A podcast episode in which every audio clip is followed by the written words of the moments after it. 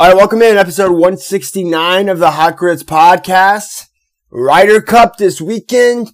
Georgia Southern Coastal Carolina with Mike Anthony in a wild card picture with your boy Mike as well. Plenty to get to. Midtown Sports Grill, the title sponsor here on the Hot Grits podcast. 912-349-6350, 4521 Habersham Street. Facebook and Instagram, Midtown Sports Grill, your place in Midtown Savannah to find all the sports, all the food, full bar, uh, lunch specials every day. We got music, trivia, anything you could want over there at Midtown. Tell them the Grits podcast sent you, and uh, Will and Summer will hook it up for you over there. Ask for Ashley, the bartender. Um, we got a lot going on over there. It's a cool spot at Midtown, so check them out and tell them that we sent you. All right, we got a lot of stuff on the line here. America and Rome, Georgia and Auburn couple battles to talk about. Let's get after it for 169th time. Hot Grits Podcast. Ain't nobody goes this your boy Count Chain. I hate LeBron James. Ain't nobody gonna rip like me, spit like me. When God created Adam and Eve, the next thing he did was yell at the referee. Drop them hot grits like me, just like me. Ain't nobody gonna do it like me.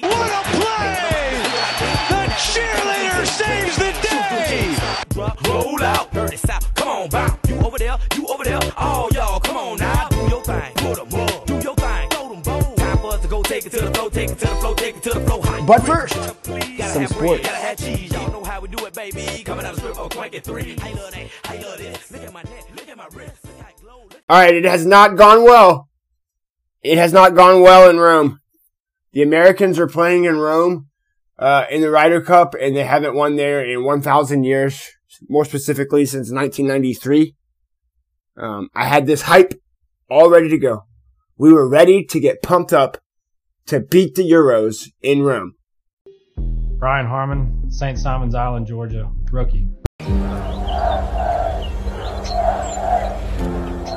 This is a great new opportunity, and these are the 12 guys that are going to push to achieve the main goal, which is strictly to keep the cup here in the United States.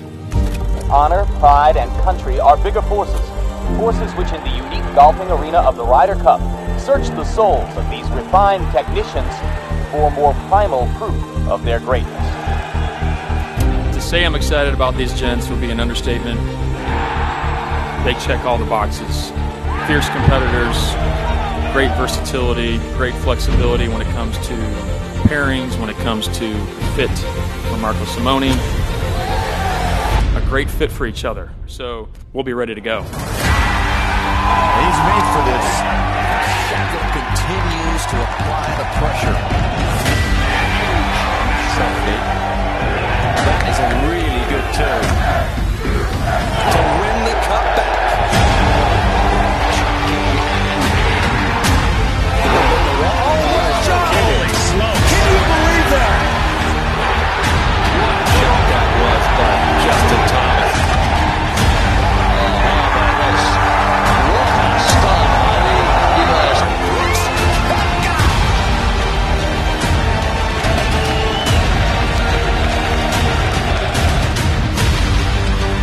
We're going to do it together.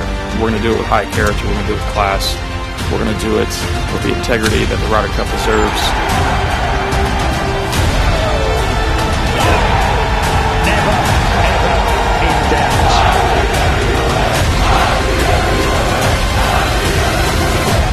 Anybody on that team can beat anybody on the other team. That's match play. That's the Ryder Cup. Yeah, well, that didn't really happen. Didn't really happen. The Americans got torched in the morning wave of, the, of day one. They did not win a match until Brian Harman and Max Homa did so in session three.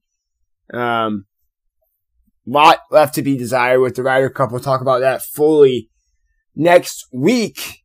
But in the meantime, let's get you guys to my conversation with Mike Anthony. Intern Mike, we go for like 40 minutes. First 12 minutes, I think, are on NL Wild Card. And then a lot about Georgia Southern as they take on Coastal Carolina. That game is complete by now. But Mike and I talk a lot about the program as a whole, Georgia Southern. kind of where they go if they win, where they go if they lose. So we'll time travel now back to Thursday night to Mike and I's conversation.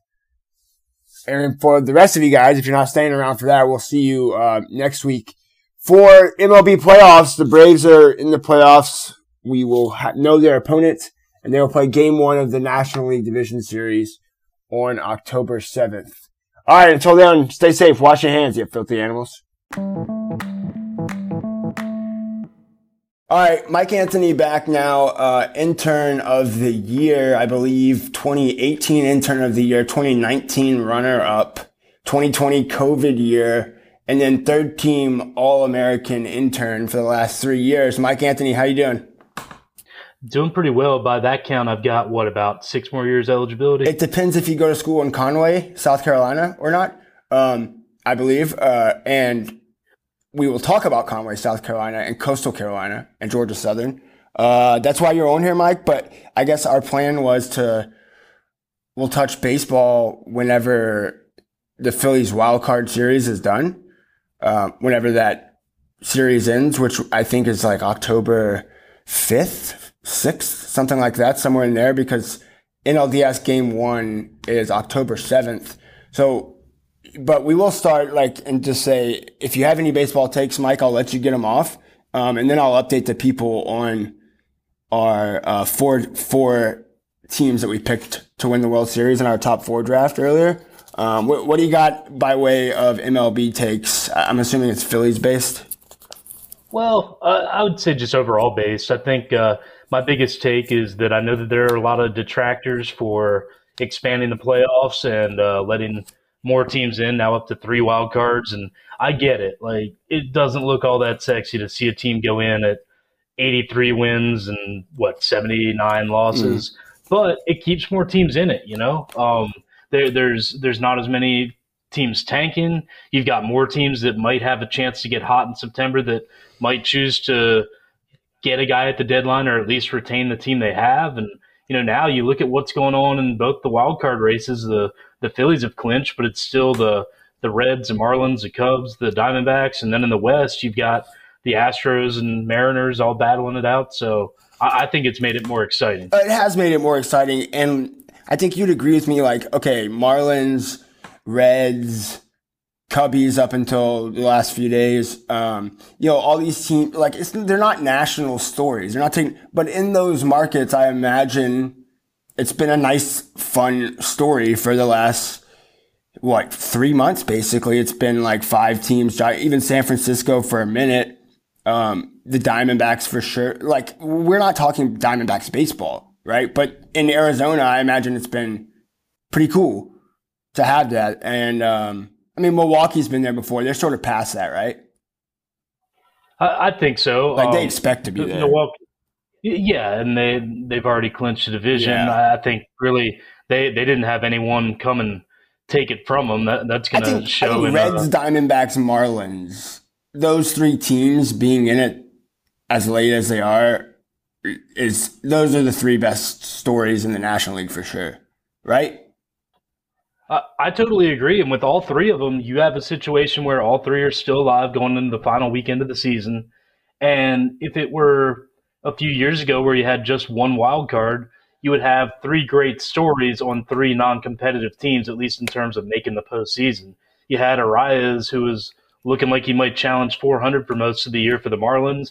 You have Elly De La Cruz, who was probably the the biggest, uh, flashiest rookie call up this yeah, year for the Reds. But since football started, nobody's really talking about that shit. Right, but I'm saying that at least now you still get a little bit more of that story because yes. the teams are still in the in the playoff hunt. All those stories would have gone away. Same with the Diamondbacks. Zach Gallen looks like he's going to get the uh, the Cy Young. That would have just been oh, good pitcher on a bad team. We've seen that a million times. Wait a second. Wait stop, a second. Uh, Zach Gallen's going to win the Cy Young. I think he will. I, I mean, I know I thought it was I'm not being biased against Strider. I thought it was Snell and Strider. Well, yeah, Snell has been so good, but Gallen, I mean, he uh, I don't know. Uh, game one. Game one. uh, no, no. Game for your life, Mike. You gotta, you gotta start one. Strider, Snell, Gallen. Ah, uh, hey, game, game for your life. Well, Only one of them has pitched well in a World Series before, so I guess I'd go with Snell. Okay, now what about a game for your life? That was the game of your life. What about game for your life? Oh, I'm sorry. I thought we were doing game four. Okay, that was game for your life. Now do game of your life. Game of your life. Who you Uh, starting? Well, Strider's got the biggest upside. Like you're saying, game of your life. Like you get to pick a guy with his best stuff. yeah, it's your list. Yeah, I mean, when I say when I think game of your life, it's who can go down or go out there and just absolutely shut a team down. Don't have to worry about it. And if Strider's got Distribute the both his pitches working, if he's got both of them working, it's tough for anyone to touch it. Uh, who who do the Phillies fans um, like? What what are they talking about as far as their rotation for the wild card series? Who have they set it up yet? Yeah, they actually uh, they they clinched the uh, playoff berth and the top wild card seat on the same night. They Yeah, got I know, but I'm those. saying, has Thomson said anything about like, okay, it's definitely going to be Wheeler in game one. He's uh, we're we're doing this Thursday afternoon, and he'll pitch Thursday night. It keeps him on schedule. He likes going on regular rest. He doesn't want extra rest, so that sets him up perfectly for Tuesday. And then you have to imagine it's going to be Nola. I know he hasn't had the best year, but he's had two good starts down the stretch. He looked great uh, a couple nights ago, so it's going to be those two. And then you have a question: Ranger Suarez hasn't been as good as last year. Um, they've got Taijuan Walker, who's got about 15 wins, but he's been up and down as well. So I really think that they're uh, they're putting all their eggs in the one-two Wheeler Nola basket, hoping that'll get them to the NLDS, and that'll allow them to kind of reset and figure things out and start from the top again. All right. Well, yeah, I know Braves have one eye on the Phillies. Braves fans do. I mean, um, and I and look, I'd imagine the Braves themselves have one eye on the Phillies. If the playoffs started today, National League entering Thursday, uh, Marlins versus Brewers, six versus three matchup. The winner of that would play the Dodgers. Uh, five at four would be Diamondbacks at Phillies. Uh, the winner of that would play the Braves in a game one starting October 7th. Um, so Braves fans obviously would be one to, you know, we were just talking about it. Look, Zach Gallen right there with the Diamondbacks. Like the Diamondbacks do something dumb and advance past the Phillies. I don't see that happening. And if they do it in a crazy way where they, where Gallen can somehow start game one against Atlanta, things can sort of get slippery for the Braves there because without Morton, uh, with Elder getting pissed on of late, Fried, how- Fried with the blister. Exactly. How on top of his game is he going to be? Even if he's otherwise healthy, you know, Right. you've seen it. When you get to that top level, you can't just take 15 days off, which is kind of what you have to do if you've got quote unquote lingering blister issues. Right. The ideal thing is go out and throw 75 to 90. Right. And but that's exactly what you can't do if it's a chronic blister thing. you can't, well, yeah. And there's no like, it's not like you throw 100 pitches. It's more likely that it's just, it could just happen at any time. Um, all right, let's, that's blister talk here on Hot Grits podcast. um, to update the fans quickly, uh, my four teams to win the World Series and to beat Mike in the, uh, battle for who is baseball guy. Atlanta, Dodgers, Blue Jays, and then I traded the Padres for the Cardinals. Uh, so I have Braves, Dodgers, Blue Jays, Cardinals. Michael has Astros, Phillies, Mariners. He traded and got the Brewers for the Yankees, which was a really good trade. It's all about those deadline acquisitions. Yeah, I thought it was smart stuff. Doesn't have to be flashy. Doesn't have to be a big splash, but you you just do what you got to do to get to that. And I imagine that your intern staff, uh, as an intern here for Grits, you have your own intern staff, and I imagine um, they did a lot of advanced scouting for you. Yeah, one of them's trying to break through a door on me right now. Hey, Mike, Georgia Southern's three and one, and I think Sugar Bowl is still in play. What about you? Uh, well, you know, if they keep on winning, it's going to be tough to deny them. Dude, Clay Helton is. I don't have a read on this guy yet. I mean, not not X's and O's. I'm talking about personality. I, I don't. What what's his like? What's his shtick? I don't. I don't know what he is. Yeah, I, I think uh, you know I'm a huge college football fan. I you know covered obviously. I've been a big fan since way before I was writing about it. But I've always just been about the teams and maybe the history of the team. Never so much about the coaches and the coaching trees and the coaching families and where they come from and one thing I couldn't wrap my head around was I knew who Clay Helton was, but he was always just kind of the guy left picking up whatever mess the previous USC coach had Yeah, left. just a You know, two first name guy. He's just a two first name white guy. Right. But but all I heard was him getting dumped on by fans and media alike Yes. when he got canned at USC, and then everybody panning Georgia Southern for getting him because a it couldn't be more of a polar opposite than uh, you know r- trying to run the triple option, and b everyone thinking that he can't recruit and that uh, you know he's just going to be a waste of a coach. But from what I've seen, I think he's just home. You know, he was making obviously a lot more money in Southern Cal, but you, you you know people with money and you know people that might have won a big prize. You know, there's some nice things that some people just have no interest in, and I really think that living in the Hollywood Hills and having perfect weather and uh, all the money in the world, yeah, no one's going to be miserable about it. But I think that he's just as happy getting on his uh, tractor and mowing a few acres and sweating up a storm and then eating a burger and being back home in the South. And I think that's Yeah. kind of the vibe that I get from him. Yeah, It's not a good old boy thing, but just he's comfortable. No, it's where he came from. Mike, all of that is like all of that is true. What that is what we're seeing. I just don't. I'm not convinced that if that's Clay Helton. Like he, I, I- every single press conference I watch with them, every week there's obviously BJ gives them specific like talking. These are talking points of the week. Like this is what you might be asked. You know stuff like that, and it's like the same answer on every question. And, and that's not that unusual. Like coaches are typically uninterested with the midweek media teleconference phone call, you know, with the, like, that's not unusual. I don't know. We've yet to see him walk into a press conference and do something notable. Is it, would you agree with that? Like, Uh, I, I mean, I, yeah, I see what you're like saying. with, but a, I don't think his personality is to create a stink. I don't think he's trying to cut any no, WWE no, but promo at, videos. at some point, they're going to play like shit or somebody's going to disrespect them. I'm not calling for him to do a Ryan Day. Yeah. Like, I don't want him to take down an old man like Ryan Day did. But, I, like, I don't know. It's, it's just interesting to me. It, it means nothing.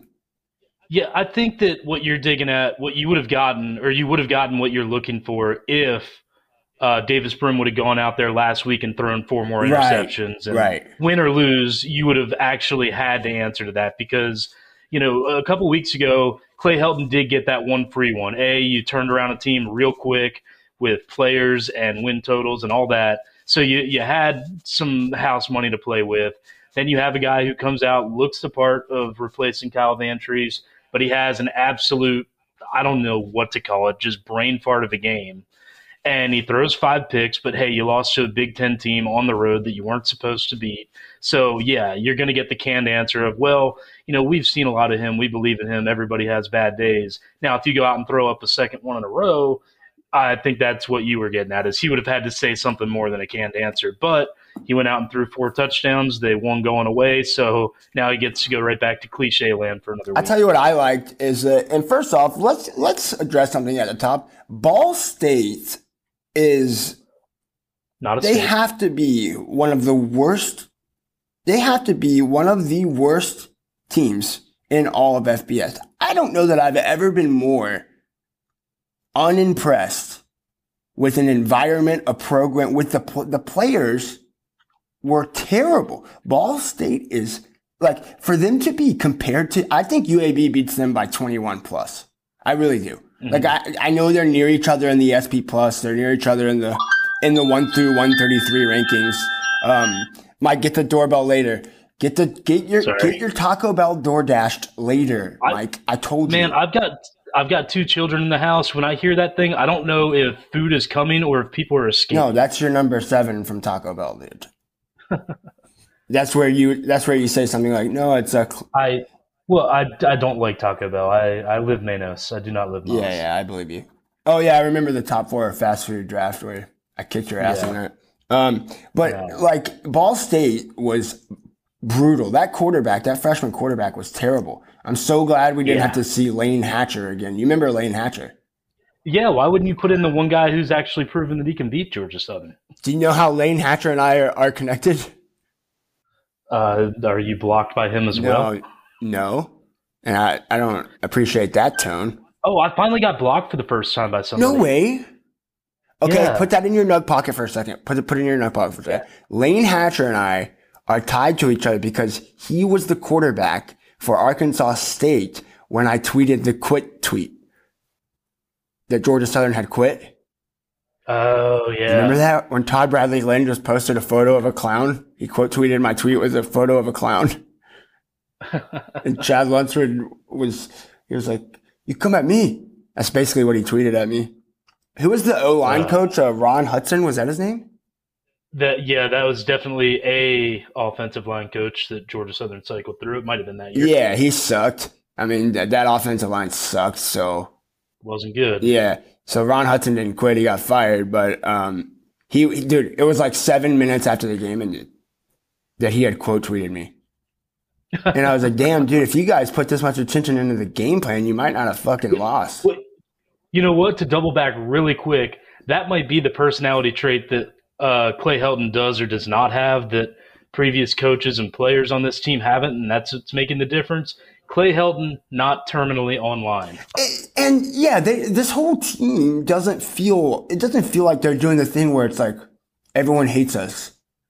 Yeah, they like to talk, they like to have fun, but they don't have those rabbit ears up all the time. And you know why? It's because there's so many transfers on this Georgia Southern team. They're about to play Coastal Carolina. They don't have most of these players don't have two shits what Mo Bamba is or what that game was. They have no. They've never been to Conway. Um, most of them like they don't have any idea about the rain game, the triple overtime game. Like it, this isn't like, and I don't know if that's a good thing or a bad thing, Mike. But like with this many new players, a Sunbelt game for them, like it can't feel that much different going into it mm-hmm. than than UAB or somebody like that.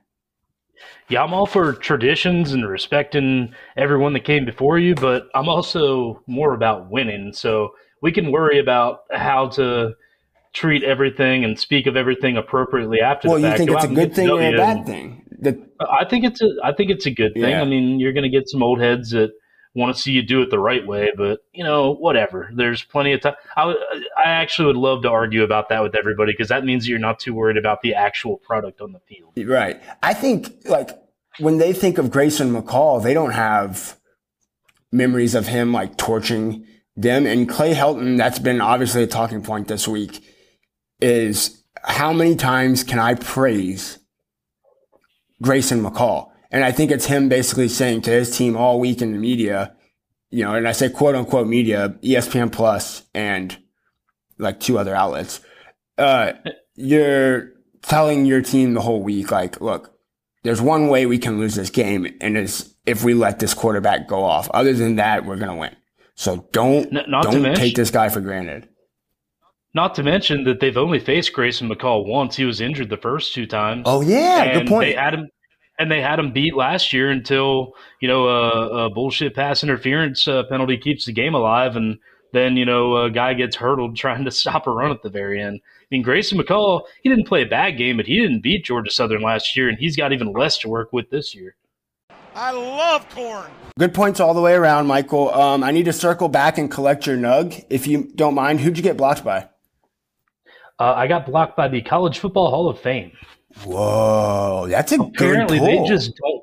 They don't want to hear anything good about Erk Russell. dude. Although probably want to hear less about me calling them cowards. Mike, I just got off uh, like a 25 minute phone interview with somebody from the Hall of Fame. I'm doing a story. It's up by now if you're listening to this episode on Paul Johnson's uh, locker exhibit at the Hall of Fame. It's actually a pretty funny story. He's going in, Paul Johnson's going in to the Hall of Fame, the same class as Mark Richt. Um, you know, and those two guys had kind of like funny little media wars over the years at Georgia and Georgia Tech. I my story is for the purposes of Georgia Southern, but they're go, they're in the same room, right, Mike, for the rest of time in this Hall of Fame. And there's two other coaches. And so I asked, I was like, okay, so is Paul Johnson next to Mark Richt? And the guy said, no, actually, we put the other two coaches in between them, and they're Mark Richt and Paul Johnson's are actually further apart from the other. T- like there's a little extra space in between them to signify the hate between Georgia and Georgia Tech. Isn't that cool? Uh, like they do like all it. that, but Erk Russell's not in. Yeah, how do you have that much consideration for, uh, you know, planning your guests at your or the table seatings at your wedding party or whatever, and then you don't invite someone who should really be there? Actually, there's a clip. Josh Aubrey asked Paul Johnson about this about Erk Russell. I'm going to throw the clip in here, Mike. Um, I don't know if you remember in January when Paul Johnson was announced that he was going into it. There was like a 20 minute presser, and there, you know, you can find this on YouTube, the whole thing. But Aubrey asked him at the end of this thing, um, any thoughts on Erk Russell not being eligible for the Hall of Fame? Um, and here's what Paul Johnson had to say. Well, you know, I guess they have to set the rules in some in some manner, and and you know that's probably above my pay grade. Certainly, he would be deserving. I mean, you look at what he accomplished and and all he did, and but you know, I guess they have to have a set of rules, or else you know, it, it's it would make it impossible for them. So, uh, it certainly he would be deserving to be in. There's no question about that. All right, so Mike, there's Johnson basically in, in classic Coach Paul Johnson fashion, kind of just giving you the answers on all sides. He says, you know, they they do have to have rules, draw the line somewhere, um, and all this stuff. But then he goes on to say that if you're going to have a Hall of Fame with coaches, there is nobody more deserving than Erk Russell, so it's tough to, you know, reconcile the two, blah, blah, blah. Um, but for you to get blocked by them, did you, did you tweet at them or something? Well, like I said, I called them cowards. On Twitter? But that's, I mean, yeah, but that's a little testy. I mean, I didn't even cuss at Wait. All right. Um, I, I, I believe it was, I'm paraphrasing myself, but it was something very close to uh, let Erk in, you cowards. Uh, I'm going to look it up here, Mike. Um, do you want to talk to the people about your favorite memories of Coastal Carolina? Or actually, we could talk about this, Mike. Jalen White coming off of injury, um, Bo Johnson going down. Uh, let's see what else. Keaton Upshaw left the game early, um, but everything else seems to be okay. The offensive line seems to be all right. Is there any like? Um, they did get um, sacks against Ball State, Mike, and you know I've been on them about that, about never getting a good pass rush. Um, I think this week will be more telling than last week as far as because McCall is a little shifty in there, but he's not going to like like he got sacked seven times against UCLA, I think, or against Georgia State maybe. Um, so I think that's a key to to stopping McCall is like you're gonna have to get after him. They don't really have a lot of dudes that scare you on the outside, right? Uh, right, they've got Pinckney, um, the yeah uh, wide receiver, started at Georgia State, uh, now transferred to Coastal Carolina. He's easily oh, one of shit. he's, top. Yeah, he's a stud. Never mind. Yeah, top receiving threat, one of the top receiving threats in the entire Sun Belt. But you are correct in that they do not have nearly the complement of weapons that McCall was used to uh, the last two or three years. And I think that what you're seeing is McCall. He's a gamer. Like I, I get on him about getting hurt. Honestly, I had way more to say about Jamie Chadwell last year, allowing McCall to play hurt with obvious head injuries um, a couple times during the season. But McCall, I got nothing against. Uh, he, he's a gamer. He's going to go out there and play hard. He's smart. I think that he's running less, not because he can't do it, but because he's probably a little bit concerned for the shots he's taken. He knows that he doesn't have the help where he can just flip it out into space and an NFL caliber tight end is going to be there like he had before. I think he's approaching wily veteran status of uh, being able to diagnose a play and just get out of bad ones, maybe make a play once or twice a game instead of ten times a game, and you know see uh, see what he can do there. I think what what really is going to be the issue is this is still a very bad at best Coastal Carolina defense. Uh, if they get into a shootout, I just don't know if uh, McCall, as good as he is, as experienced as he is, I don't know if he's going to have enough weapons to keep up with Georgia Southern the track meet all day. No, they they don't. And look, the line tells you that Georgia Southern should win. Your eyeballs tell you Georgia Southern should win. The sabermetrics tell you Georgia Southern should win. Um, Mike, it sounds like this thing is going to be a historic attendance number at Paulson Stadium. Um, I'm not a weather guy, but the weather looks like knock on wood, like it looks like it could be decent. Um, if all of that turns out, Georgia Southern at home, NFL Network, sold out stadium, seven point favorites, three and one to start, and Coastal Carolina beats them. what kind of what what are we talking about here in Statesboro?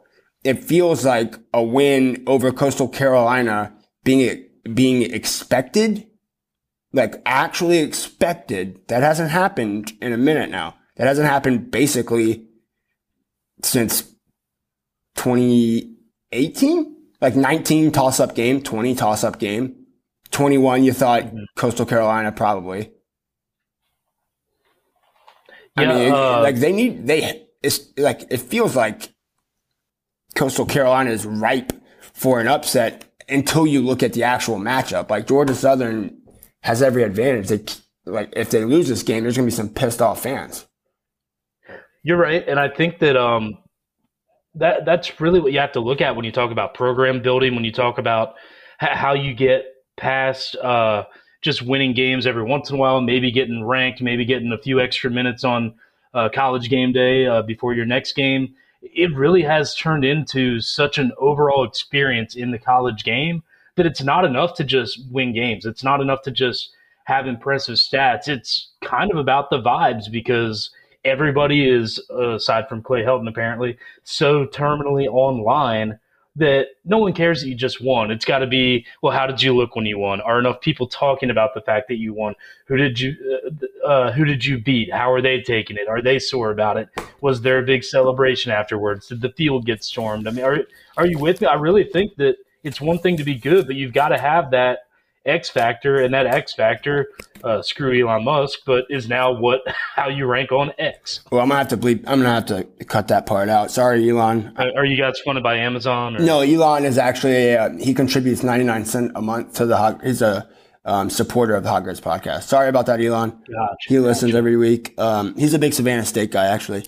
Uh, Georgia Southern three and one start for the third time in the last four years, Mike. But the last two times they started three and one, they lost to Coastal Carolina. That's what I mean. It, it would kind of be like that.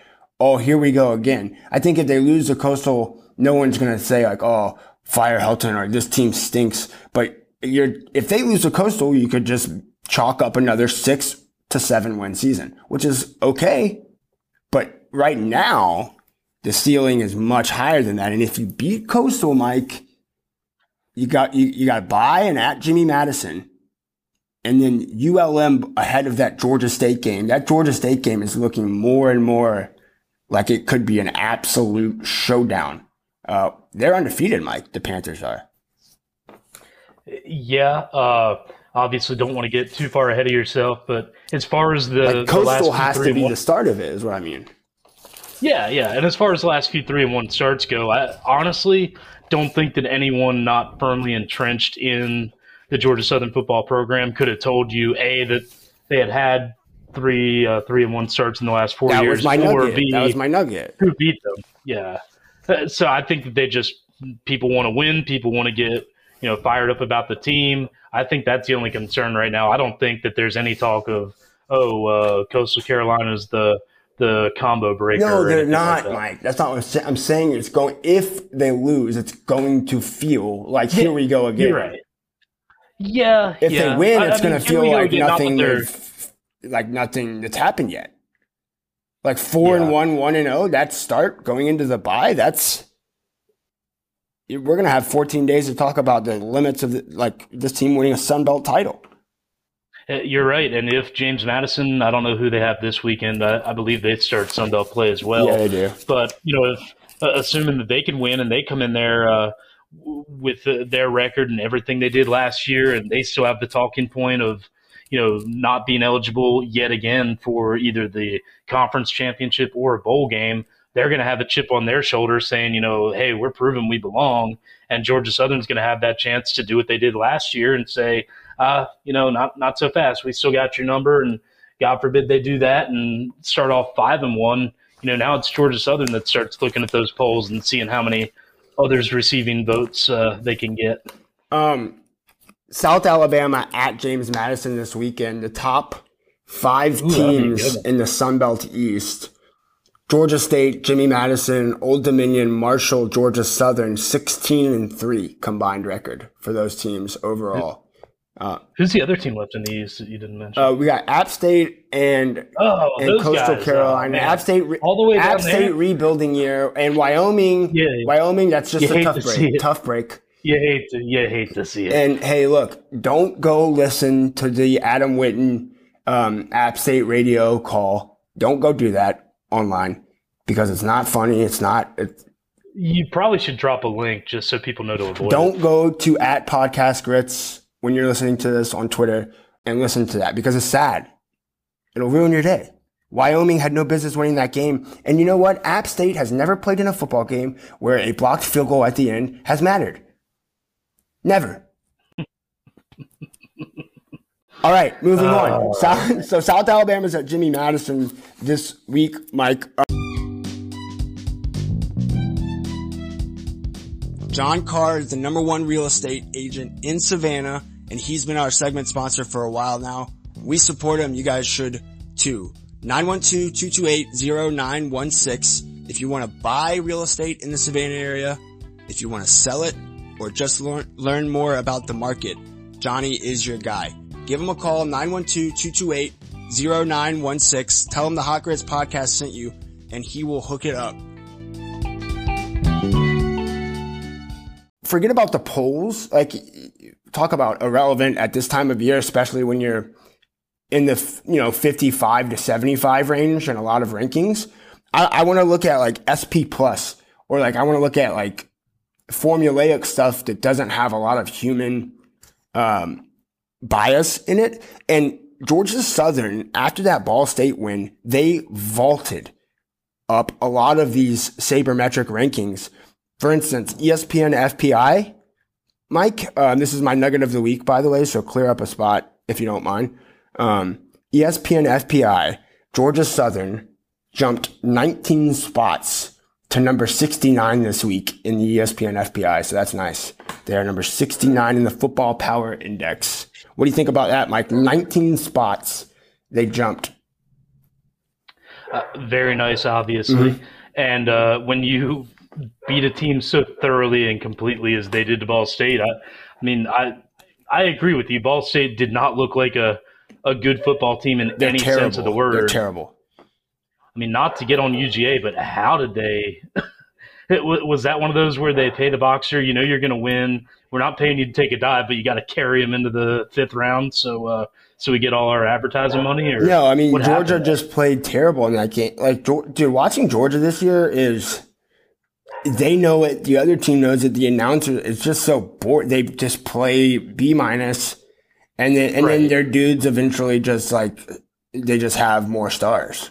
I mean, Yeah, they're not. They're not gonna. They're not gonna blow up a bunch of seventy-five yard plays on they you. should but though. they're also They have those type of players. Like they should be killing these teams and playing well, but they're not. I, like, I, but Yeah. like they're gonna lose a game Also- if they play like Also, it should be said that they, they ain't played nobody, and will continue to. Mike. They haven't played a road game.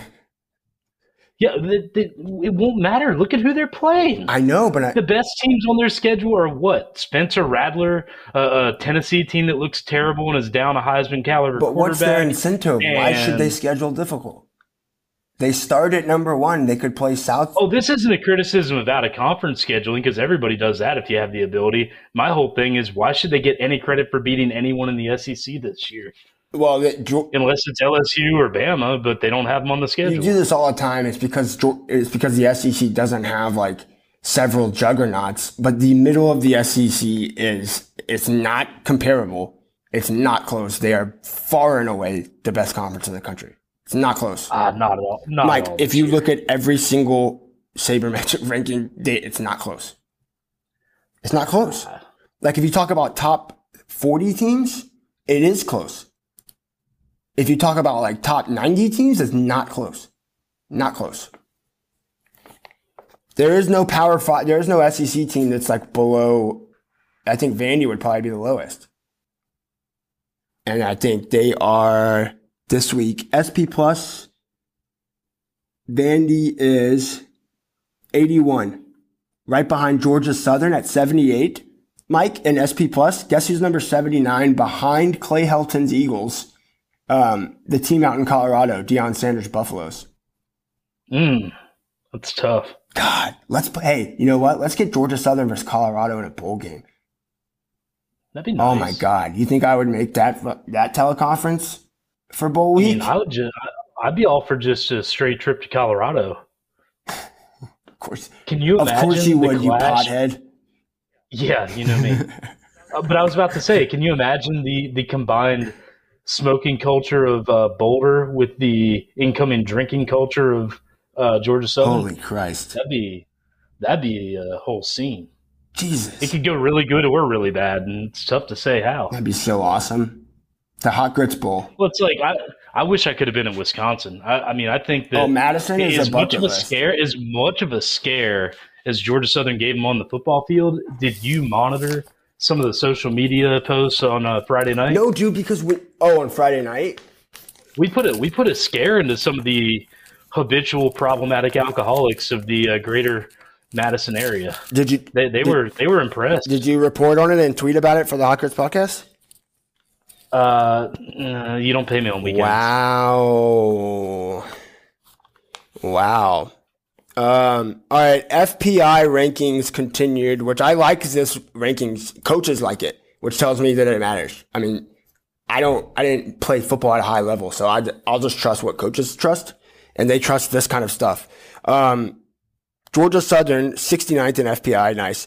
Coastal Carolina, 70th, so it doesn't get closer than this. Marshall leads the conference at 57. The computers continue to like Marshall. I like Marshall, but they just don't, they still have yet to like, they've had a lot of weird games where they are close to losing to really bad teams, and then they win by 14.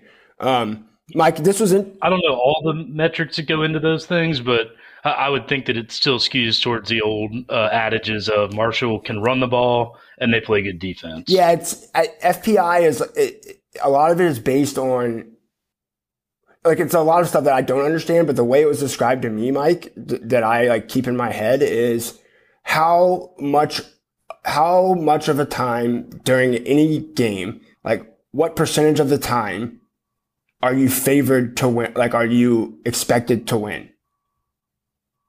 Does that make does And- that and make that sense? sense, Like, like if you start as an underdog, you're not punished because you're already at zero percent. Like, you're not you're doing what you were expected to do. But like when you play better and the win probability increases, it helps your FPI. And that makes sense for the style of play because if you get a couple stops with your good defense, now you start shortening the game, limiting possessions because you keep it on the ground, keep the clock Mm-hmm. moving. There's fewer ways to have disaster happen if you're keeping it on the ground. So yeah, I can see where a team like that, you know, with, with straight option teams, you know, you have propensity for disaster with bad pitches and all that. But if you're just a hard nosed team that can grind out first downs and shorten the game, then yeah, it's going to be a whole lot uh, harder for you to to really screw around and lose by 30. Agreed. Um, all right, 703 kickoff, Paulson Stadium, could be a sellout. Uh, NFL Network, that's pretty cool, Mike. Um, You know it's big time when they give you the uh, like the prime number uh, start time. I love that, dude. I love looking in the game notes to see what time it starts. It just gives you an added level level of credibility. Thing's kicking off at 7:02 p.m. Eastern Daily Time. Um, Mhm. Eastern Daylight Time. Uh, it will be Eastern Daylight Time still. Correct. Correct. Okay. First weekend in November, we we turn the clocks back, and then it becomes Eastern Standard Time. All right. Uh, These are the things I provide as an intern. no, that's really well done, Mike, and I'm definitely not going to edit that out. Yeah. You have my word on that. Um, all right, Mike, I have some notes. Uh, I did a Georgia Southern like rundown notebook for Connect Savannah this week. ConnectSavannah.com, by the way, if you want to read that. Um, so I'm just going to read you off um, a few stats and notes that I had, and then you can tell me if any of them are nugget worthy. Um, Sunbelt over the mat, I have here. Uh, a stat from SP Plus is pretty incredible. The Sunbelt is quickly becoming like we all argued that it was the best G5 conference. It's quickly becoming where you have to argue like who's the second best because it's not really that close. The Sun Belt is closer right now to the ACC in SP plus than they are to any of the G5 conferences. They're sixth overall, so they're the top G5 conference in SP plus. Um, like 1.3 per team. They jumped this week, Mike, which is a crazy number. You would they moved by decimal points. And I think it's a lot like the SEC, and we're about to find this out, is that the middle of the Sun Belt is going to be really good.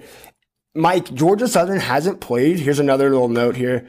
They played eight one possession games last year, eight games of eight points or less. They haven't played in a game like that yet. The closest margin, win or loss, has been 14 points. So they really haven't entered a fourth quarter with a game on the line. I mean, Wisconsin, but not really. That game was over. Um, are you worried about that at all? That they haven't really been like four quarter tested yet? Yeah, sorry. There, you gave me two different nuggets. Oh, I yeah, was sorry making about up that. A, well, well, I was making up a, a nugget scale on the fly. I could give you like a I- um, like a to go box or something. Well, that, well, that's what I'm saying is the the first stat there uh, about just how far the Sunbelt's come. I would that that's off the the regular uh, menu. That's going into like McDonald's. You know, you can order a 50 piece. That's a 50 piece nugget. Right. Just considering how far down the Sunbelt was ten years ago, Sunbelt was an absolute joke.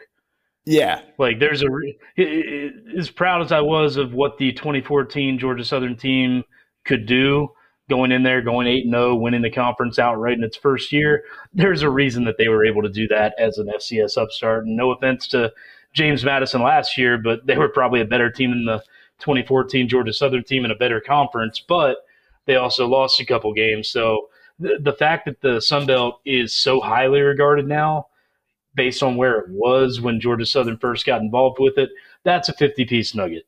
Um, as for the tight games that you mentioned, uh, yeah, there definitely is something to be seen. Um, there's something that people want to find out about Georgia Southern. You're not going to get through an entire season without playing a real tight game. And one thing that has looked okay so far, but definitely still has question marks, is the kicking situation. Uh, not as much range, not as much consistency, not as much uh, uh, stuff on paper, stuff on film as you've seen before. Whether it's field goals, whether it's coverage, whether it's punting, all of it's moved a tick down, and you know that's not a big deal when it's a three possession game in the fourth quarter. It's going to get a lot hairier if uh, if you're hanging on to a lead or maybe trying to drive to to take a lead in the final minutes. Hmm. So I'd, I'd rate that as a I'd rate that as like a uh, six piece nugget. Well, that's. A, I mean, you're getting it off the value menu, Mike. You get what you pay for. No offense, dog. Yeah, Um. Well, but if it's at the end of the game, it could be a spicy. well, nugget. Mike, I got to push back a little bit. What? Um. You want to be more specific on what worries you about the special teams? Michael Lantz, eight of nine field goals. Um, he is six of six inside of forty. Uh, which I, which I've always said, like, give me a rock solid guy inside of forty, and then give me a guy that can make six to seven out of ten over that. Like, you can't expect much more than that at the G five level. I don't think. I mean, eight of nine field goals is pretty good. Punting, yeah, the average isn't great, thirty eight point seven. That's certainly not Anthony Beck. He's only got one punt. This this Australian Alex uh, of fifty or more, so not a big leg. Kickoffs, they got twenty one touchbacks. Um, twenty one out of twenty seven touchbacks. And that's kind of my point is just uh, of what you know everybody saw in the spring and in fall camp. It, it was a tick below what people were used to. Granted georgia southern's been a little spoiled. Beck had some absolute rockets he got off. You had a Raynor who you know still has eligibility. He, he left the program. He went in the transfer portal. So you know you have worries there especially when lance didn't look that great early on but credit to him and to the coaching staff, you're right. He absolutely has looked like a solid kicker, and I'm I'm totally with you on that point. I don't need a college kicker who can hit from 60. Uh, I mean, it's nice and all. Shout out Missouri, Hmm. but uh, you're right. If you can just if you get the ball to the 25 yard line, you should, and you can feel pretty good about getting points. That's all you can really hope for at this level. Georgia Southern on the year has t- 38 total drives. Um, opponents also have 38 total drives. That makes a lot of sense to me. Um, the average drive start, Mike, I thought was interesting. 30 yard line, 30.1 for Georgia Southern, 25 for opponents. Now, look, that might be like you, that doesn't sound like a lot, but when most in today's college football, when most kickoffs are going to the end zone, 25 is pretty much go- it's going to be 25 point something. It's going to be your average. Georgia Southern is up over 30, 30.1. Not only that, on the kickoff, they're at 28.9. They're almost getting to the 29 yard line and getting five extra yards every time. Uh, Yeah, Cobb's going to break one at some point. Cobb has looked really good. He leads the team in all purpose yards. Yeah, I think he's going to be. Uh, I don't know if Sunbelt has a specific return man of the year. It might just be special teams player of the year, but he's got to be in the early running for it. He he looks like a No, threat. Mike, he doesn't play in Louisiana. Yeah, I know. Did you listen to that interview I did with um, Dave Schultz of Locked On Sunbelt? Uh, you don't pay me for that either. well, dude, immediately, like two minutes into the interview, and you guys can check it out. It's a few episodes back. Um, Dave Schultz locked on Sunbelt. He does a good job, and it's a good way to catch up with with the league as a whole. But he started the interview. We were talking about the Sunbelt Media Days, and he was like, you know, it's a, it's in a good place. It's centrally located, and I was like, no, it's not. It's not centrally. I was like, we exist out here too. Why can't they have it in Atlanta? He was like, oh, it's way, that's way too far east. That's what he said. That's the way they think about it. Like, mm-hmm. That, that Louisiana is somehow central in the Sun Belt just because there's one Texas team. What? Well, you just got to remember what the footprint used to be. Well, I know, but we just got done discussing how the Sun Belt is not a shit conference anymore. Right, exactly, and that's what I'd have thrown right back at. So let's stop. Yeah, I- let's stop going Back, to. back when I mean, that place is a Western dump anyway. Kentucky and Middle Tennessee and North Texas. Yeah, I get it. It was way further west, and you were way further south in the standings. And it's like, who's winning the league?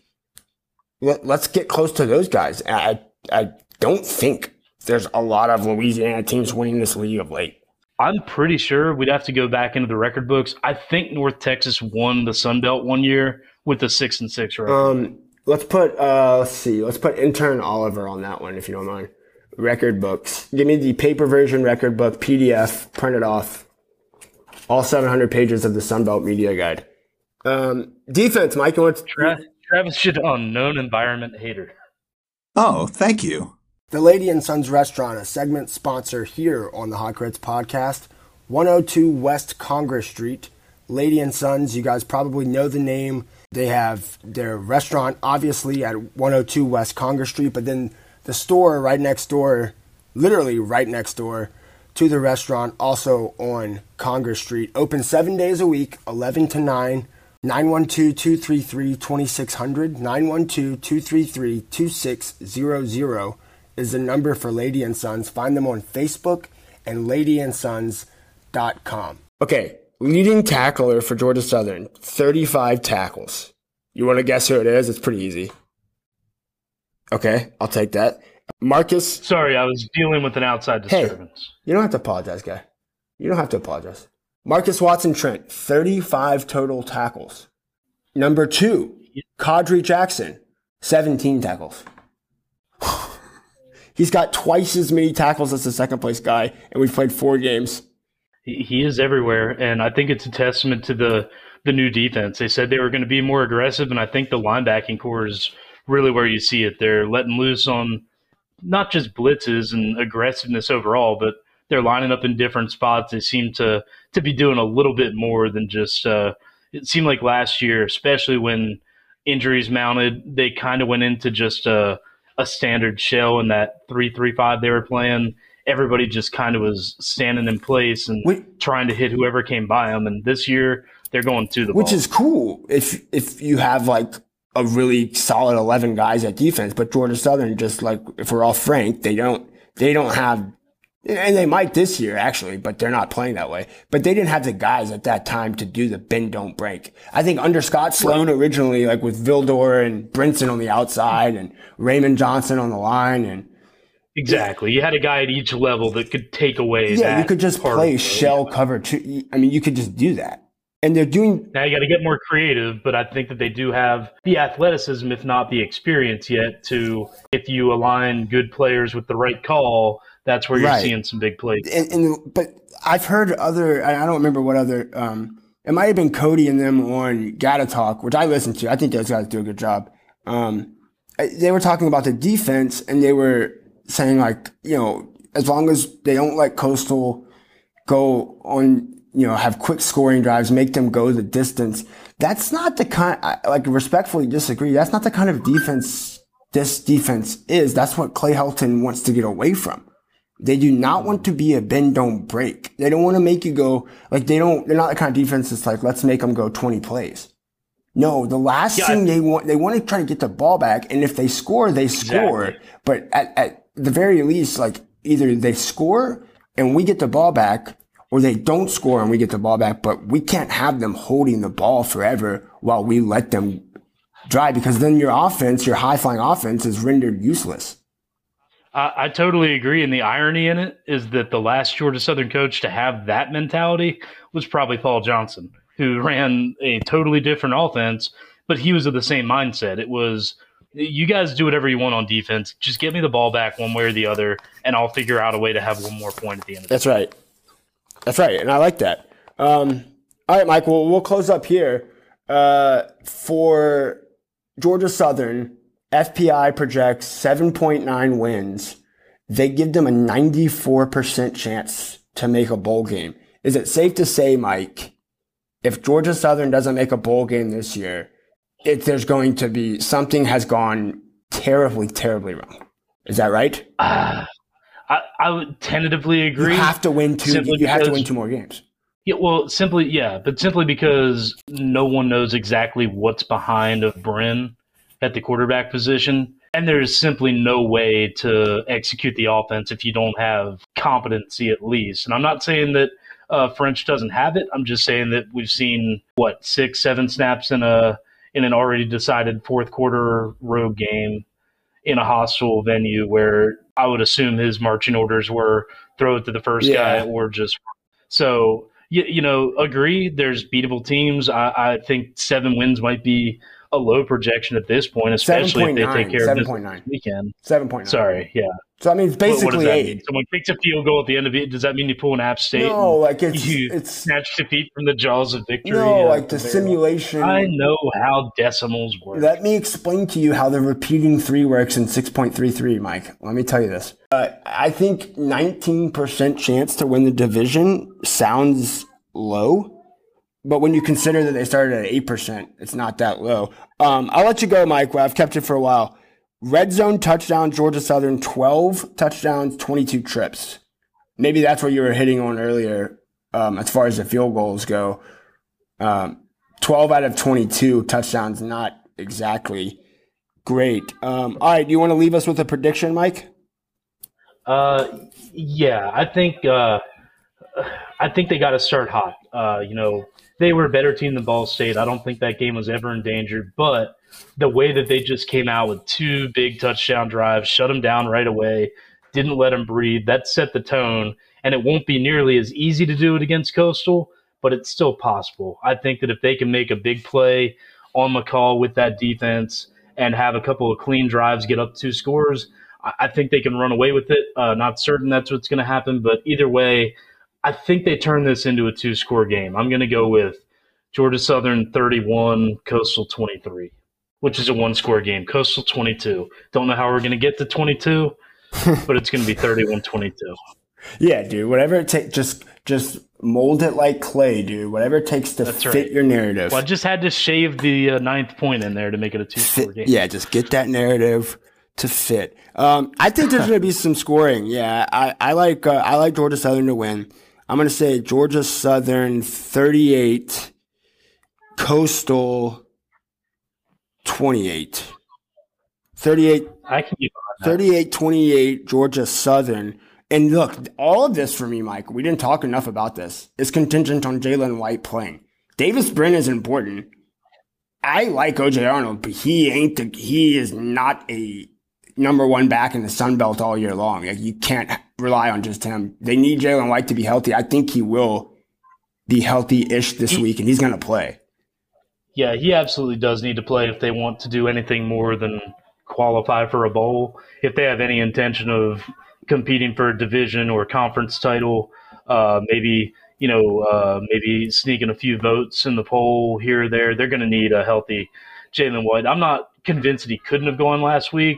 I honestly think that the coaches saw something on tape that made them say, "Hey, uh, he's at least out for the first quarter, and then we'll see if we need him. And obviously, they did not need much of anybody last week. No, no, Mike, you and I could have gone and drawn plays in the. We could have got some reps. Yep. Well, could have got some reps in there. I man. mean, I'm an athlete, as you know, the honorable mention um, nominee in uh, 2010, 5.3 per game. Mike, October 26th, Georgia State. If they're both undefeated, do you want to go to that game? Uh, yeah. I mean, how are we going to go back in time and fix the undefeated portion of Georgia Southern? Schedule? No, no. You talking about Sunbelt, Sunbelt undefeated? Sunbelt. Okay, okay. I'm just semantics. Wow. Well done. Us interns, we just need to get the facts Well done. straight. Just give it to them straight. But uh, yeah, we can maybe arrange that. It's going to be bedlam if that happens. When would we have That's to tell a- Brian? Um, I would have to. Uh, I guess. I usually just show up on his porch at night. he seems to enjoy it. Oh my that. god, dude. October. So we, okay. Well, well, we'll It's a Thursday yeah, night. we'll touch base. I guess we would have to tell them before ULM, which is October twenty. So we'll have to tell them by like mid October. So let's touch base after J- Jimmy Madison, October fourteenth. Well, we'll, we'll, we'll say this. How about you and I just commit to if they win this week, if they beat James Madison, we just put in right then. As soon as that game goes If they beat James Madison? Five and one. Yeah, if they're five and one, Okay. regardless of Georgia State, I think it's going to be a scene. Okay, let's shake on it virtually. I'm gonna spit on my hand. I I had already sliced mine open. It's bleeding pretty oh, bad. Oh, I see that. Yeah, you got to take care of that.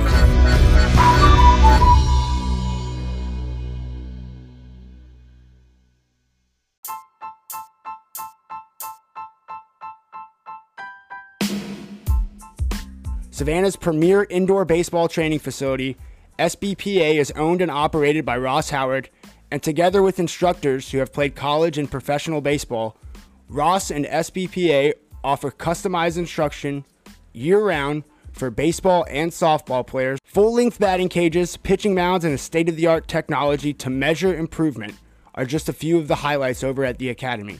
Call Ross at 912 484 5282 and visit the Savannah Baseball Performance Academy on Facebook for programs, teams, camps, and more information about how to take advantage of this great venue.